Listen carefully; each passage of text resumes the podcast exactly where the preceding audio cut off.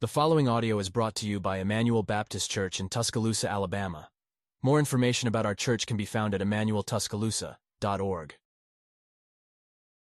All right. Well, um, hopefully you got a handout on your way in. Uh, it's what we're going to be going through today. Um, witchcraft, Wicca, goddess worship. We've locked the doors; you can't leave. So uh, this is what we're going to be going through this morning. Um, you know, it beats UFOs, right? what kind of Sunday school? Um, all right, so we're going to get started here in just a minute. I want to pray, uh, pray, first, and then we'll, um, we'll go through the material. Heavenly Father, we are grateful for just an opportunity to come together as a church body um, to worship your name, to exalt Christ um, we pray that you would be with us uh, as we gather together and read scripture or, or um, think deeply about uh, things going on in the world and uh, pray and, and, sing here in a minute.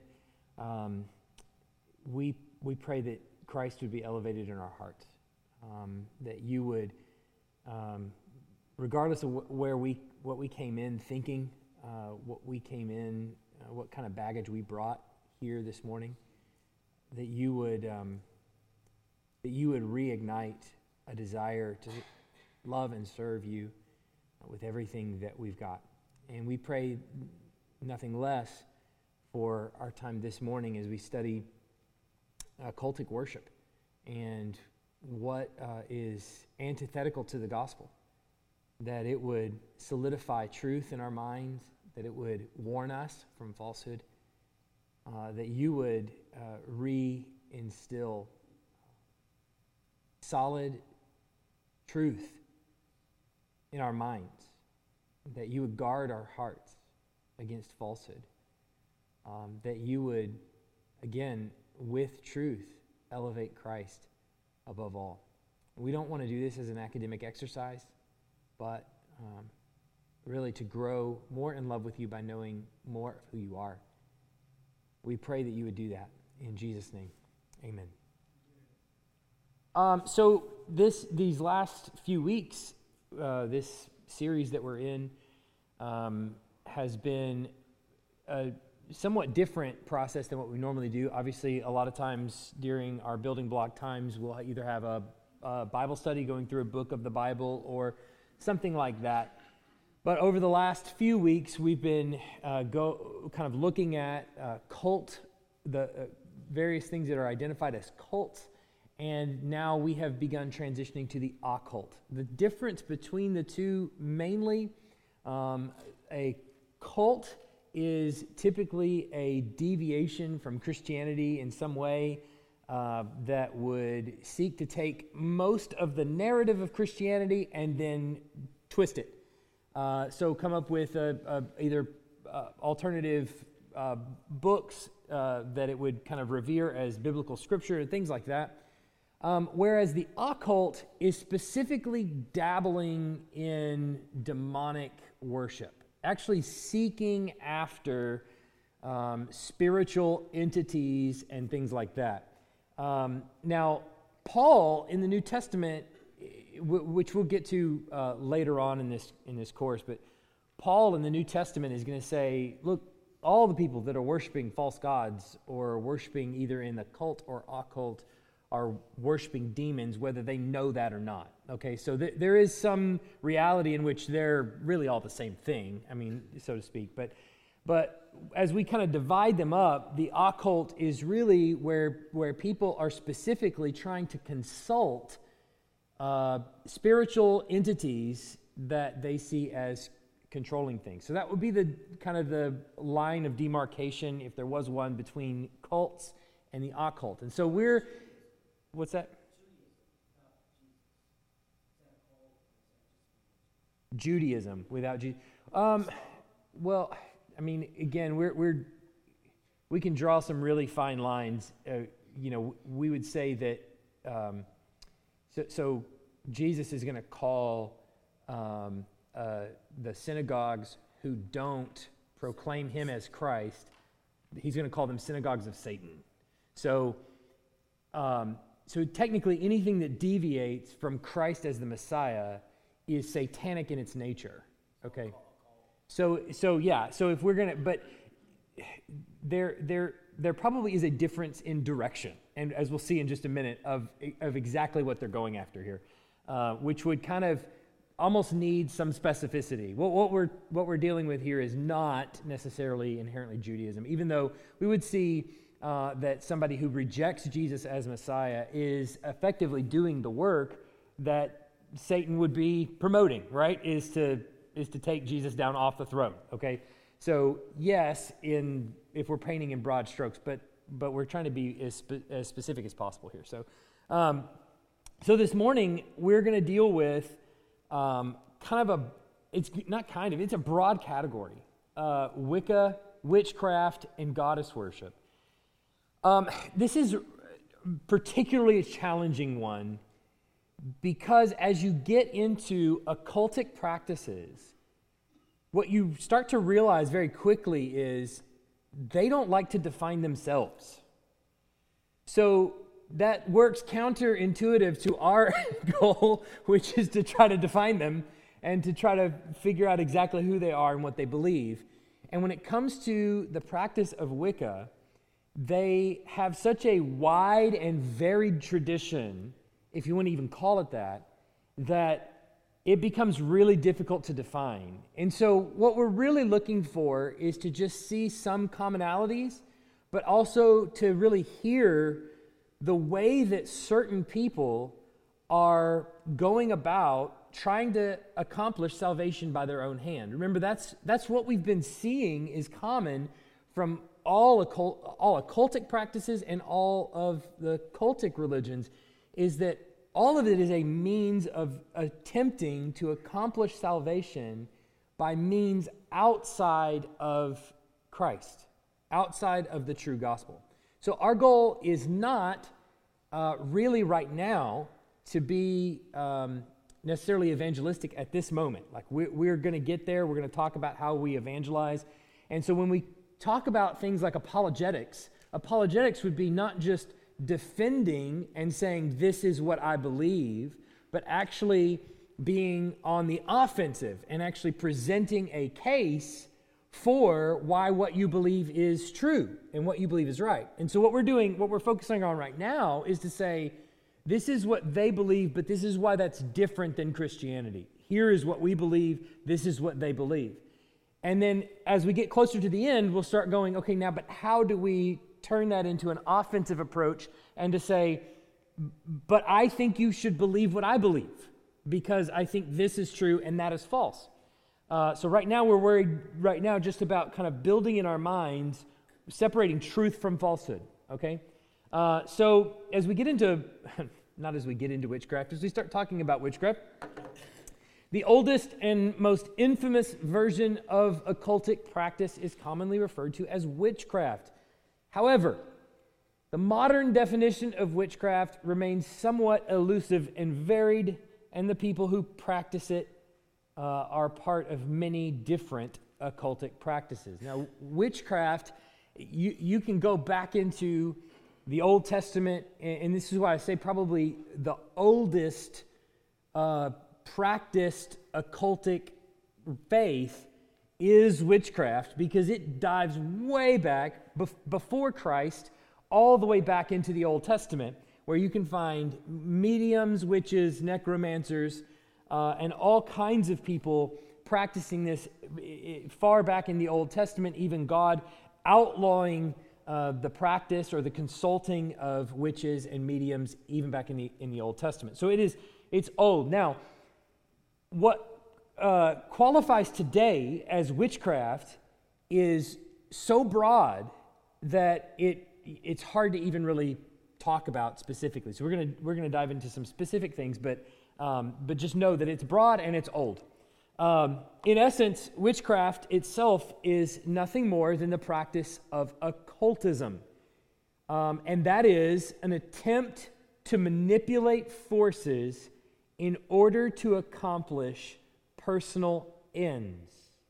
and its various forms are experiencing a revival of sorts in today's culture. I don't know um, if any of you know. Does, does anybody know or have, uh, p- you know, are connected to people, maybe people in your family who are dabbling in witchcraft or things like this?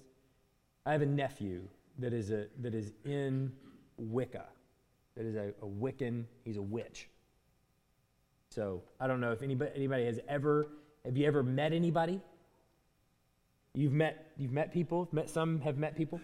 Um, my uh, wife was in a I was in Target, um, not too terribly long ago, and she was asked if she um, wa- uh, wanted to hear about Mother God. Anybody ever had that that pitch to you? Uh, want to hear about Mother God? Okay, so the the amount to which you might experience this may be varied, but I think if as we get further on, you may hear some things that you go, and I have heard that before, or I I have heard some people talking about those things that may just not have outed themselves as a witch. Uh, you know, that's not typically the you know your leading sales pitch, I guess. Um, but the, the, the goal of occultism, as I've said, is really to, to attempt to manipulate the spiritual realm to basically gain insight or wisdom or knowledge, information of some sort, or to control outcomes by dabbling in or trying to reach out to the spiritual realm. So that's occultism. Um, so the revival, it, it's, it's, it's what we find in uh, modern, our modern culture is that actually the Gen Zers who are coming up now, uh, they're kind of notoriously nones. They don't. They push away from religion. They don't have nones, meaning they're non. They're not religiously affiliated. But what they're also what we're also finding is that Gen Zers are some of the most superstitious generation that we've ever had. And so, for that reason, the acknowledgement of a spiritual realm and trying to reach out in one way or another to a spiritual realm is on the rise, is on the uptick, even though that is pushing away from traditional forms of religion like Christianity. And so, that's the reason, like some forms of Wicca and witchcraft and uh, occultism is starting to gain a lot more traction and probably in the years to come, you will find more people that you know that are connected to that than you may right now. But the revival of ancient paganism in the present day is spearheaded, obviously, by a lot of uh, portrayals in books and TV and film and that, that present witchcraft, wizardry in something more like a positive light. Uh, that it's a fun experience that it's a, uh, a you know an, an interesting endeavor and it's harmless that it, it um, there's really no uh, you know negatives uh, here. It's all uh, really positives. And there are terrible people and there are people that try to bend it in terrible ways just like they do everything else but on the whole, the goal of witchcraft is really to seek positive outcomes. And you're going to see that even in Wicca. Uh, that's kind of how they build themselves, how they, they sort of brand themselves if there is any kind of branding. Uh, questions about that? Go ahead, Timothy. and then we'll go to Myra.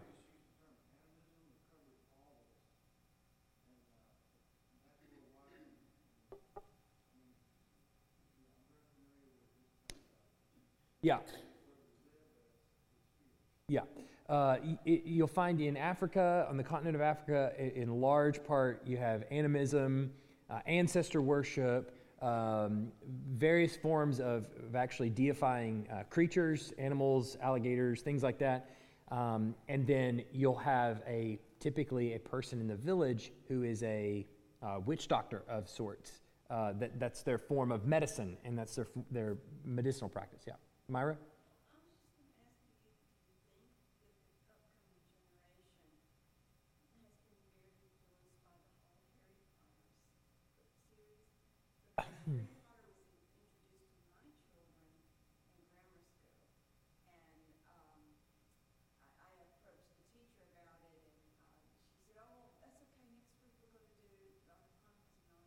Yeah.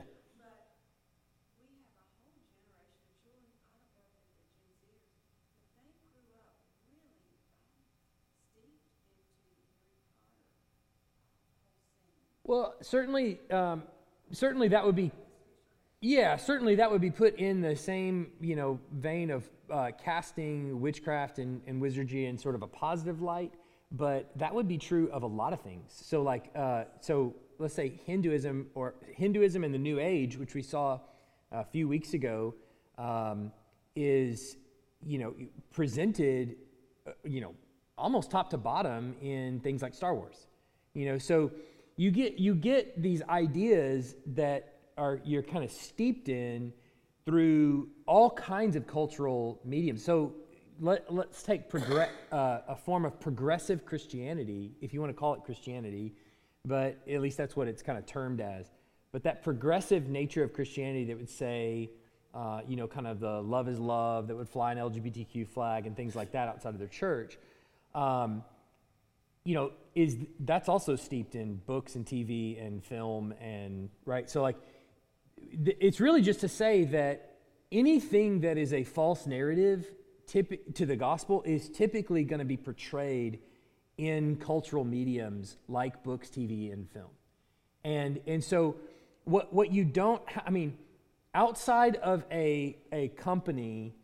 Uh, that is founded on Christian principles, whose desire is to produce films and TV shows and things like that that are, you know, more uh, gospel centered and things like that. When have you seen the gospel clearly presented in a feature film? Outside of those groups, when have you seen the gospel clearly presented in, right? You would think if you just produced a million films, one of them would just happen to get it right, right? But they none of them do. Okay? So that it is to say that books, TV, and film are very influential uh, over our minds, our thought processes, in, in you know, in everything that we do. So go ahead, Millie.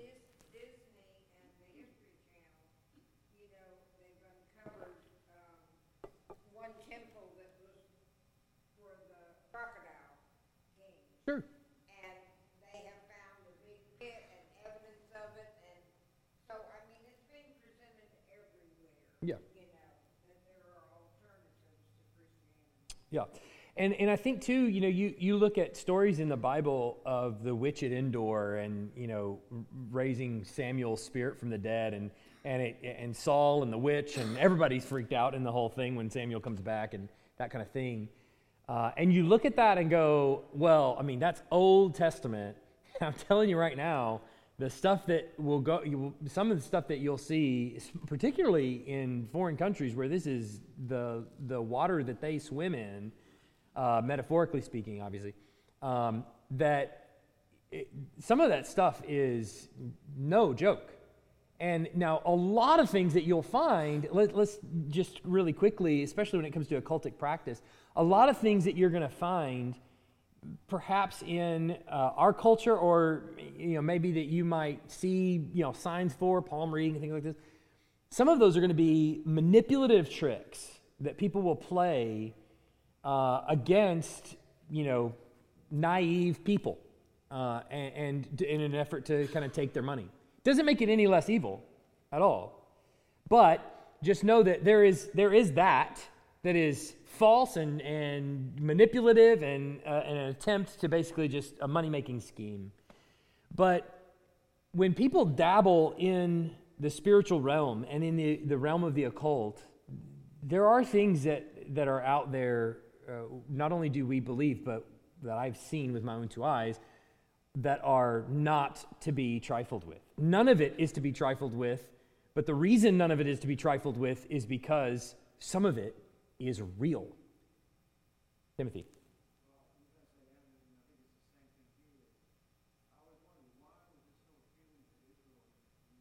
Yeah.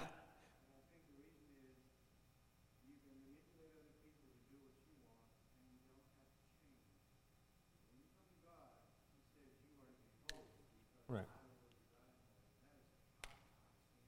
Right. Yeah, yeah. So let's move, let's move on here. The various uh, present day forms of ancient paganism are called neo paganism. So don't let the term throw you off.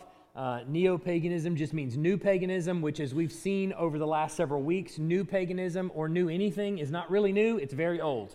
Uh, it's all the same stuff, it's just repackaged. And, and this is what can kind of throw Christians, I think, a lot is when we encounter things like Jehovah's Witness or Mormonism or even something like Wicca is you kind of get entrenched in or you get in your, your mind well i don't know anything about this and so how would i possibly refute this? Or how would i possibly what i have to know everything about this religion in order to be able to refute it? And that's not true. It's actually just the same thing that's just repackaged over and over.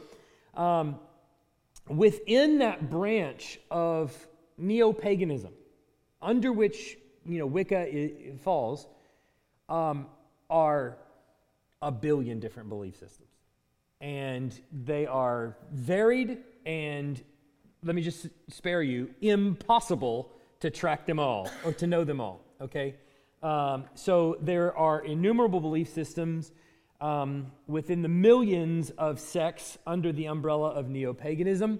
But the heart of their teaching is essentially goddess slash little g God worship. Um, but no matter what, they, what label they claim, they are essentially mediums invoking a power other than the power of God. So that, that specifically what we're going after is that they have normally an individual God. There may also be a multitude of gods, but normally there is an individual God or goddess that they're targeting with a particular worship practice and seeking to gain from them some sort of uh, material, normally material blessing. And there are typically people who are conduits to that God that people will consult. All right, this would be the, the mediums and things like that. All right, so the, the practice of occult rites or secret mysteries such as spells, curses, palm reading, fortune telling, necromancy, and any other method used to attain personal goals, insight, or information is never connected with Judaism or Christianity, and it is never authorized by the Bible. And I don't mean that it's never connected, like Timothy was talking about, that they've done it. I don't mean that. I mean that it's never, uh, you know, authorized uh, in either Judaism or the Bible. For, for Christians, all of those things that are associated in any way with witchcraft are ruled out of hand immediately. So uh, it, it, doesn't, it doesn't matter if it's fake. It doesn't matter if it's uh, you know a trick or it's a you know kind of parlor trick or fun and games and things like that, or if it's the real thing. All of it is ruled out completely because of what it projects, what it seeks to do, and it undermines the actual truth of the gospel. Because what, what is attempting to be done through means of mediums, did I move on? Oh, yeah. Um, that th- what's attempting to be accomplished through these mediums is truth or manipulation of the physical world outside of the means that God has given to us through asking Him and Him providing. So all of it is a uh, manipulation. Does that make sense? Tracking so far? Go ahead.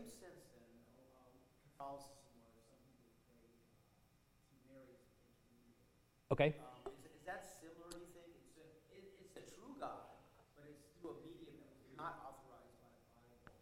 Yeah, so if we were to zoom back, zoom out a little bit, and we were to take in uh, to consideration things like uh, Roman Catholicism and, um, and even Eastern Orthodox would do very similar things.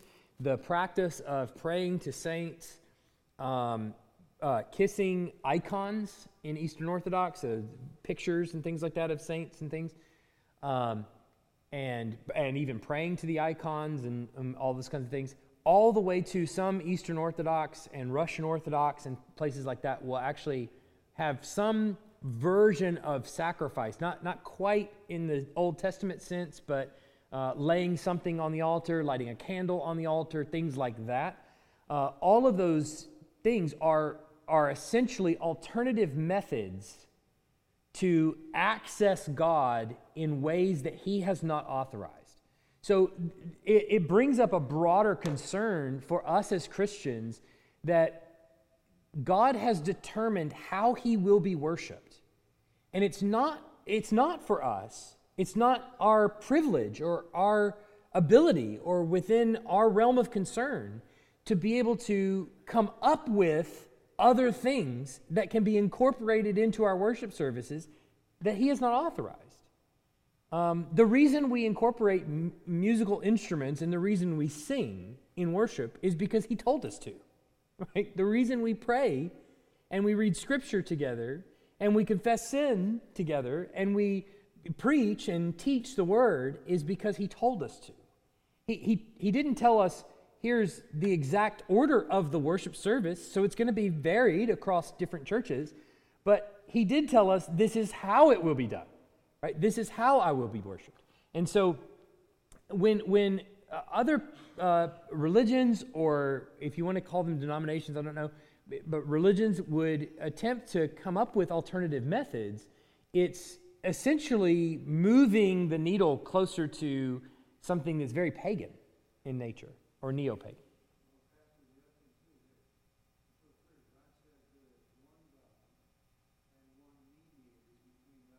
Right.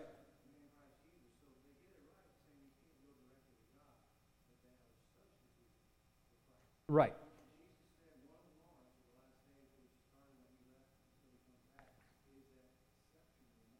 Yeah. The, the,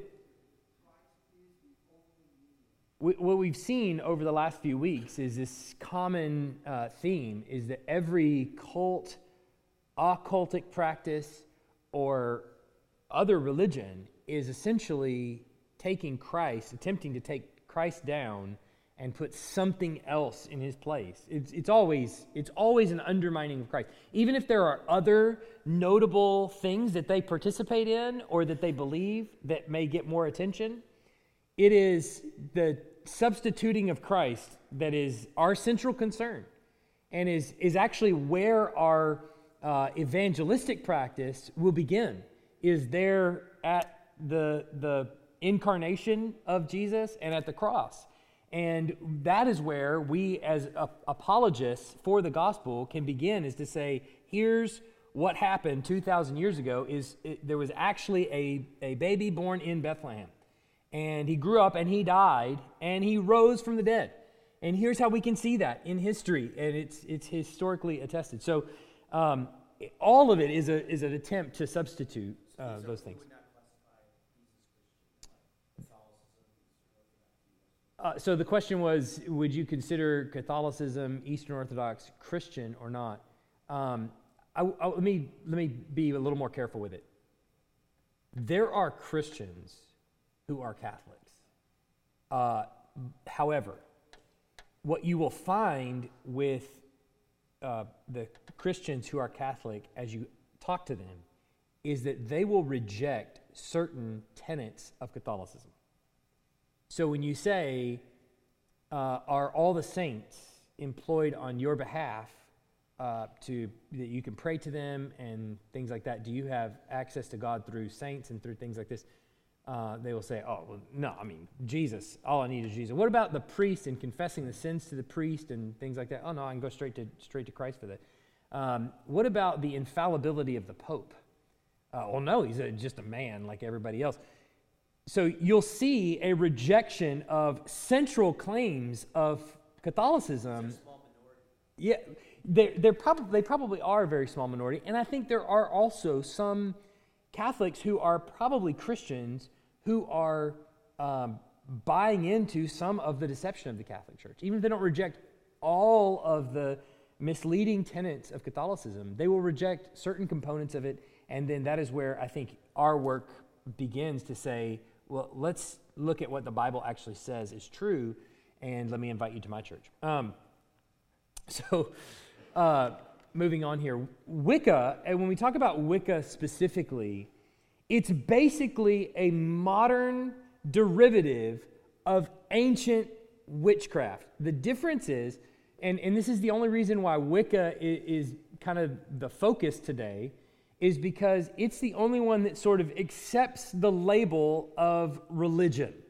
It, it, it sort of is fine with you calling it a religion, at least in some circles. Um, it was, you know, had a lot of influence by uh, the famous occultist Aleister Crowley and one of his followers, Gerald Gardner, who Gardner becomes effectively the kind of founder, the father of Wicca. And so uh, Gardner is still revered in a lot of Wiccan circles as the kind of the one that originated it all. And he's got a lot of uh, literature that sort of spells out more practices and things like that.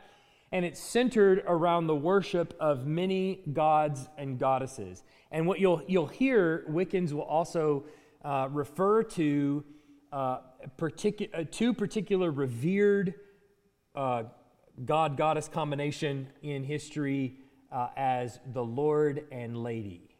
And the, so if you ever hear that, if you ever hear, let me tell you about the Lord and Lady or something like uh, that's it's Wicca. All right, just immediately it's kind of a red flag in your mind. Um, and some will even trace that back to. Do you remember the episode in Acts seven, I believe it is, where uh, Peter and there's Simon the magician? Um, that they they look back at Simon the magician as kind of the father, the Lord, as it were, of the Wiccan movement, and his wife, the lady. And so that's typically who they're referring to. But that also varies a little bit. And again, some of the information, like as I'm going through this, you, you, you find a group that says, This is what we believe, and then the next group goes, Nah, we don't believe that. So it, there you go. Uh, it's, it can be difficult. Um, so the gods and goddesses that are worshiped by pagans around the world today, you won't find it as surprising that they are basically the same ones, or they're at least derivatives of those that are worshiped in ancient times. You find gods in Canaanite culture, in Babylonian culture, in all kinds of different cultures that are basically picked up on and continued to be worshiped today in Wiccan circles. Uh, Wiccan circles and broader into just witchcraft and all kinds of other occultism. Um, but it's the same gods. And they're, they're essentially making the same kinds of sacrifices and doing the same kinds of things and trying to appease them in the same ways that we find Israel encountering in the wilderness. We find uh, all, I mean, in the whole, all kinds of uh, similarities there. Um, so it hasn't disappeared. So Wicca is divided into different schools, and uh, they're basically um, kind of like different, sort of the ways they practice. Uh, they're called traditions. And key differences between them are related to ceremonial procedures and personal preference. Some witches even create their own tradition based on a combination of different beliefs from other traditions. This is why, when you study Wicca, all of a sudden you're in a world of just, we could be here forever, right?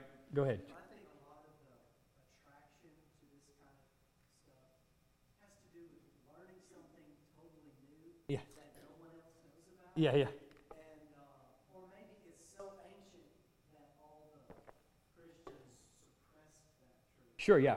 Now I'm reaching back, and no other witches have really gotten it just right. I have. Yeah. There's a lot of this makes me special.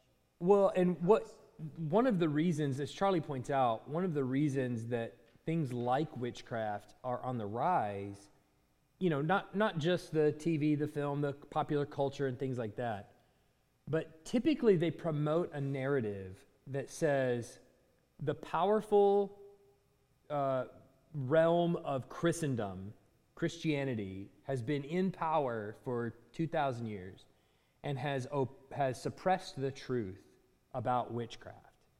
So, pursuing witchcraft is a rejection of authority, for one. So, it's kind of like a getting out from under the man and pursuing something else. The other thing is, they, what you'll find in, in Wicca in particular, is that they democratize it all. So here are some general principles, but you kind of blaze your own way and you do you, right? So it plays into getting out from under the man and the you do you culture, right? Yeah, out from under the patriarchy. Yeah. So so Wicca is, as we'll see in just a second, Wicca is uh, kind of keys in on more goddess worship than God worship, and uh, and so you'll you'll hear some some similar. Uh, I think maybe you'll hear some things that uh, sound familiar in just a little bit. Right. Yes. Yeah. So uh, many Wiccans, so as we get to more specific beliefs on the next page, many Wiccans believe in magic.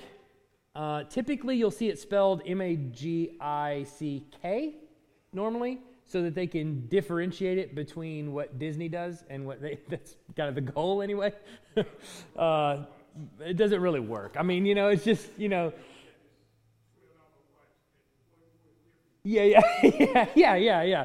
It's the it's the watch that you bought out of the guy's back back of the guy's car. All right, um, which is basically a manipulative force exercised through the practice of what they call spellcraft. Um, for a Wiccan, magic is defined as the science, and they will call it a science, and art of causing change to occur in conformity with the will. Or some will say it's the science of the control of the secret forces of nature. So what you'll find is that they, they say, look, uh, there are, are scientific ways that we have of actually controlling things like the will of others or, uh, uh or goodwill in the world or the, the, the vibes, as it were, that's out there in the universe. There are scientific ways of controlling that that the what we would call scientific community has suppressed, right? So again, this is sort of a, a rejection of that kind of authority and saying they've suppressed this, but there are actual ways where you can kind of tune in. So if you if you see things that are like uh, that that talk about um, I think they call them leading lines, um, but they're they're uh, this is super weird. So just bear with me for just a second. Um, like magnetic lines that uh, kind of uh, run through a particular city uh, and have kind of a central point. Uh, if you've ever researched like Washington, D.C., and things like this, you look at it from an aerial view, you see the Washington Monument in the middle, and there's all these kinds of lines going away from it. Um, Wiccans in particular believe in that kind that that has a, uh, a force that there's a there's a controlling mechanism that can be used in those lines and also in particular calendar days like you've heard of Christmas associated with like the Yule the Yule log and Yule season that's Wiccan that's largely pagan or it comes from a pagan um, uh, background. And all of that is a means of effectively controlling circumstances outside through something like spellcraft, all right, through ca- the casting of spells. So, so you can be God. So during those uh, ritual practices, which are often staged in a sacred circle, so they all kind of gather around in circles, um, they cast spells or what they call workings intended to bring about real changes in the physical world. Uh, common Wiccan spells include those used for healing, for per- protection, for fertility, or to banish negative influences. Um, so I think one thing that's hard for us as Christians as we kind of read some of this is, is we hard to kind of imagine what is happening in some of these circles, like h- how this is you know this comes about.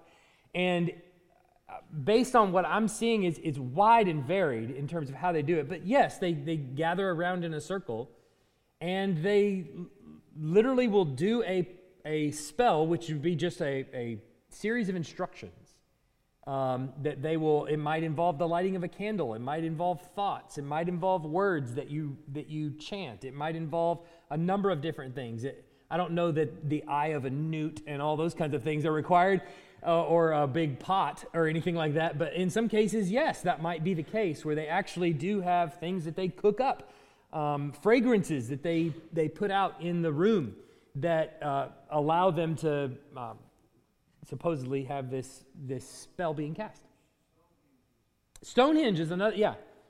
Yeah, it's, yeah. Yeah, they, they've noticed with Stonehenge that, that, it, that some of the lines that, stone, that the stones are arranged around, uh, you know, follow the sun during certain times of the year and things like that. So it's, again, it's ancient witchcraft.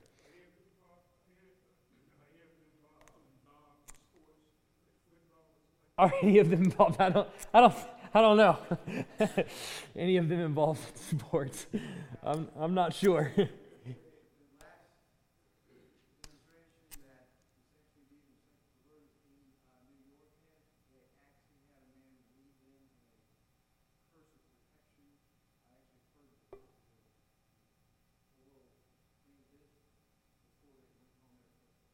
Huh.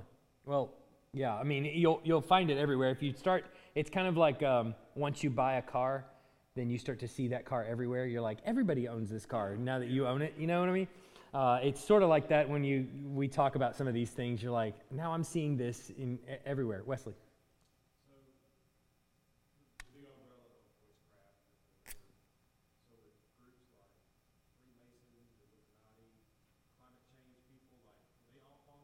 Um, so, I mean, that, those are also really broad categories. I, I think there are certainly associated with those groups, there are certainly things that uh, start to approach, yeah, witchcraft and, and things like that. Yeah, for sure.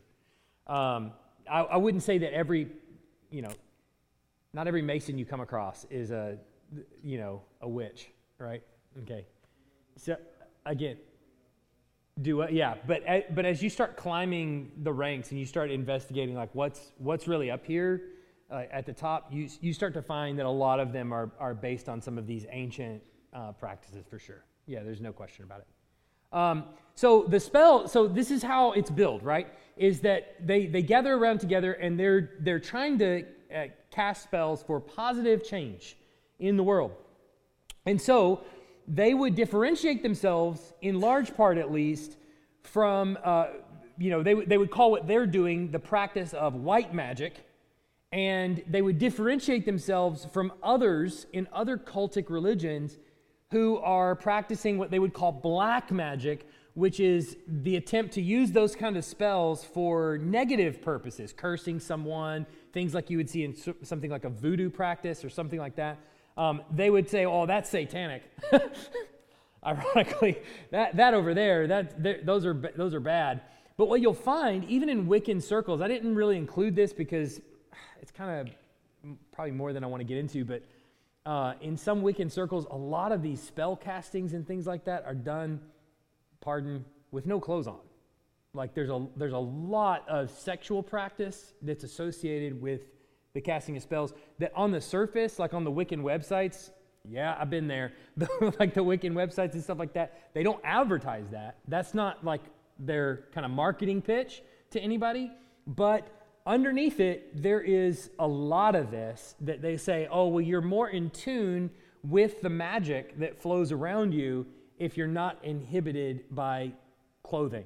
And you, it will come as no surprise to you that the people who kind of started this, the, uh, most of them being men, um, you know, wanted to surround themselves uh, and practice all kinds of sexual perversion. So that will probably not shock any of you, I'm sure, um, that that's the case. But it is. Now, the mother goddess, this, this, by the way, right here, is copied and pasted straight from a Wiccan website. Uh, so the mother goddess is a central figure in Wicca. She is the creator of the earth and the universe and the giver of life. And I, I should have put the next sentence there, which was on the site too, and I don't know why I didn't. Uh, she, she is Mother Nature. It was the, and that's probably what many, of you are thinking is like, sounds like Mother Nature. You, uh, you got it.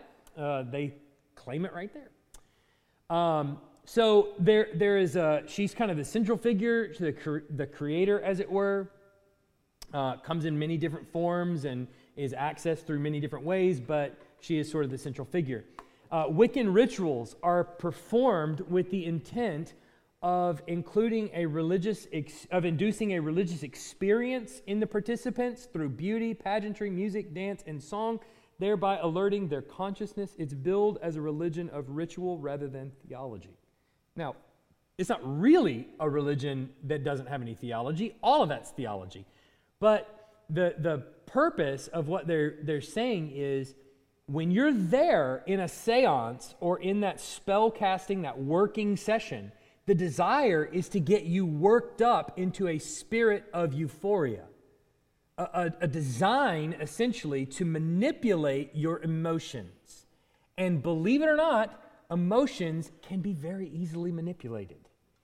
You, and you, you figure this out really quickly, even in Christian circles, where it seems like sometimes in worship services, the desire is to stimulate the emotions. And for you to walk out of the worship service, in order for you to feel like I have really worshiped God in there, there needs to be this cloud nine kind of experience. Does that m- make sense? You've, you've seen that or heard that? Where there's, uh, you know, some we can they can do this with music, uh, repeating phrases. Believe it or not, repeating phrases millions of times. A lot of you probably have wondered, like, why do some of these praise songs just have the same line a thousand times? It comes from a lot of these practices of stirring people up and manipulating their emotions. Have you noticed that, like in a political speech, let's say, uh, there is a power of three where you can generate applause on the whole? It doesn't matter what's being said. You can say da da da, da da da, and da da da, whatever it is. Doesn't matter.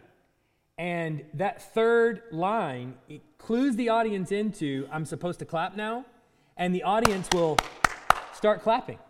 It's unbelievable. Just now that you know that, just pay attention to every debate you ever watch.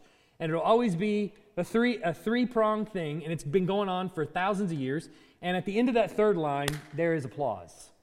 And, and then when you stop and you go, wait, what did he just say? it doesn't make any sense, or it's worthless and should be thrown out, and yet everybody everybody clapped. It, it's the same kind of idea is that there is a spirit of euphoria that can be worked up in a crowd and it's through that worship experience. And that is really the goal of these kinds of uh, um, circles and incantations. Quickly. Yeah say yeah yeah any any yeah any famous uh, you know politician or even even you know, really bad people throughout history, they, they've all been masters of that kind of craft.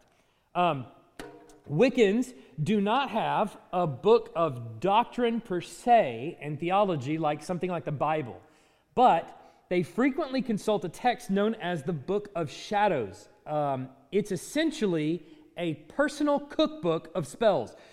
This is this was the weird thing for me to kind of like wrap my mind around, and never got a super clear answer on this from any one source. But uh, it, it seems like there originally was a, a master kind of book of shadows that was sort of handed down. But then what was encouraged is take this, figure out what works, and, and throw out what doesn't work, and then add in new things. And so what you get now is sort of um, each person sort of develops their own uh, book of shadows over time, and it may vary from place to place. But it also, I'm, I'm also hearing that in the United States, apparently, in Wiccan circles in the United States, the, there is one kind of like high priestess who has a sort of master book of shadows that a lot of people are, I guess, copying from. Uh, but apparently it can, it can vary, and there's also a, a master somewhere. So, yeah, um, it's uh, wide and varied. Um, so, you know, geese fly in flocks, uh, lions are in prides, witches are in covens. All right, so you got a coven of witches. It is basically a group of witches, and they're generally headed by a high priest and a high priestess working in partnership. So they are, it's normally pretty small, a small group, and uh, there is kind of two, a couple typically that are elevated above the rest of them, and they kind of run the coven. And then within the coven are different members, and different members have different either responsibilities, talents, backgrounds, uh, various things where they might be uh, well versed in Kabbalah, astrology, tarot. Um, Kabbalah would be that kind of Wiccan version of Judaism, essentially.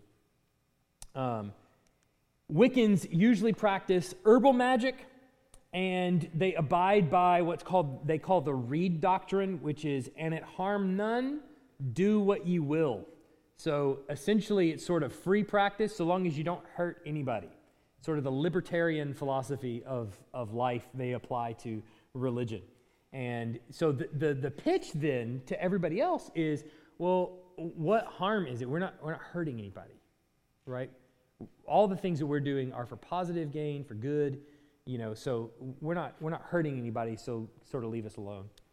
Um, and Wiccans also seek to cultivate a set of eight virtues, these being mirth, reverence, honor, humility, strength, beauty, power, and compassion.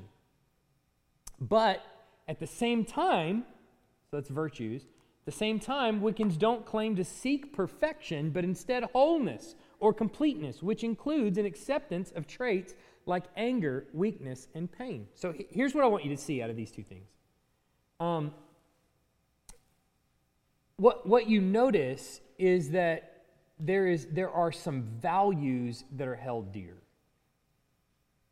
Things like beauty, things like truth, things like compassion. We know that we shouldn't harm others.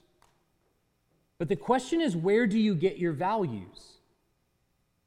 Look, if, if Christ is not on the throne, if God is not truly almighty, then where do you get your values? Who sets those values for you? And why should anybody else follow them? Ultimately, any attempt to present to you a set of values that you should follow without one perfect being giving those values to you and judging you by them, they're worthless. So, uh, an atheist might come to you and say, Look, we, uh, we're here by one cosmic accident.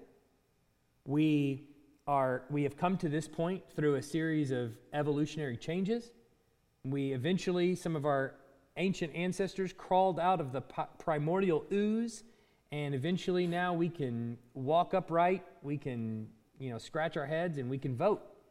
And, you know, all of that happened over the course of millions and billions and year, of years. Okay, it's no coincidence that part and parcel of that ideology is survival of the fittest. Meaning, if you are not the fittest, you have no reason to survive. That's Darwinism, right? That is quintessential Darwinism because, look, if you are not the fittest, you are not going to help us evolve to the next state. So we have no reason then to be compassionate. We have no reason to be merciful. What reason would there be for you not to simply climb the ladder and step on the person under you? Why, why would you have any other incentive other than to eat, drink, and be merry for tomorrow you die? You don't. So any appeal on the atheist part or on the on the hey, do you do you sort of culture, like we see common in Wiccan circles, any appeal to those things uh, toward virtue or toward mercy or towards compassion is bankrupt. There's no judgment, there's no judge. So, what do I care?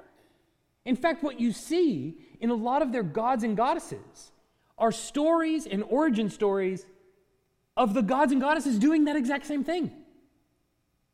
And so, for Christians, we have to ask really anybody who comes at us with, with this kind of worldview is what do you do? What, where do you get an idea for virtue at all? Second, what do you do with your sin? What you're seeing, they recognize is that it, it, we have to appeal to wholeness not perfection. Why? Because they recognize that they're sinful. Period. Everybody does. If you ask somebody, Are you sinful? Now, they may battle about the definitions of sin and things like this with you for a little while, but eventually they're going to admit, Yeah, That implies a standard. it does imply a standard. That's exactly my point. Is that for you to actually acknowledge, okay, I'm, I'm not perfect. There has to be some sort of standard of perfection that you know here, even if you don't want to acknowledge is actually true. There is a standard of perfection that you recognize. So when we come back, you know, again to, to things that we know as Christians and rehearsing truth, you have on page four just I've highlighted just a few things that are in just a simple creed of things that Christians have believed forever. For instance, one God. Not many gods and goddesses, but one God who is the maker of heaven and earth, of all things visible and invisible. And the Lord Jesus Christ. You know, we, we would say those are, are clear deviations. Wicca is a clear deviation from Christianity, if not for any reason other than those. Through Christ, all things were made. Through him, all things were made. Then, for us men and for our salvation, for our sake, he suffered death, he was buried, he rose again on the third day in accordance with the scriptures, and he will come again in glory to judge the living and the dead, and his kingdom will have no end. So, the, the, the message of Christianity deviates totally from top to bottom from something like Wicca, mainly because of an acknowledgement that we are, yes, we are imperfect. But we have salvation in the perfect one, Jesus Christ, and through no other means than through him. So, our message to, you see, to Wiccanism, you don't have to know the ins and outs of, of Wicca to understand that it's all an attempt to accomplish salvation by its own hand. Trying to accomplish salvation by some other means other than the good news of Jesus Christ. And if you cannot acknowledge Christ as Lord, and the only source of forgiveness of sin, then you can't be a Christian. Uh, oh, reincarnation is basically the afterlife in Wicca. So again, no judgment. It's basically picking up on a lot of New Age, a lot of. You'll find in a lot of these, as we're uncovering, Hinduism uh, has influenced so much, uh, so many religions outside of pro- probably outside of Christianity, Islam, and Judaism, probably are the three that are maybe not so much influenced totally by Hinduism, but even some of those are, are starting to be influenced by Hinduism. Hinduism has a, a, a large reach. Timothy, real quick.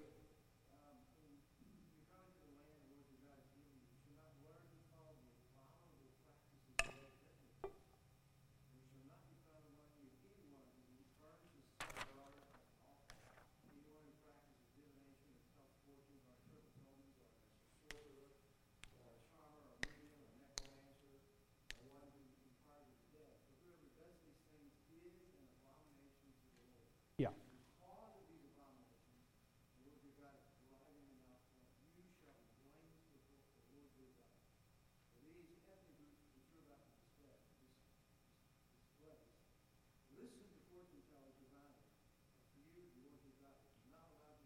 Yes.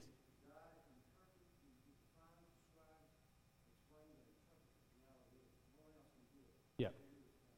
Yeah.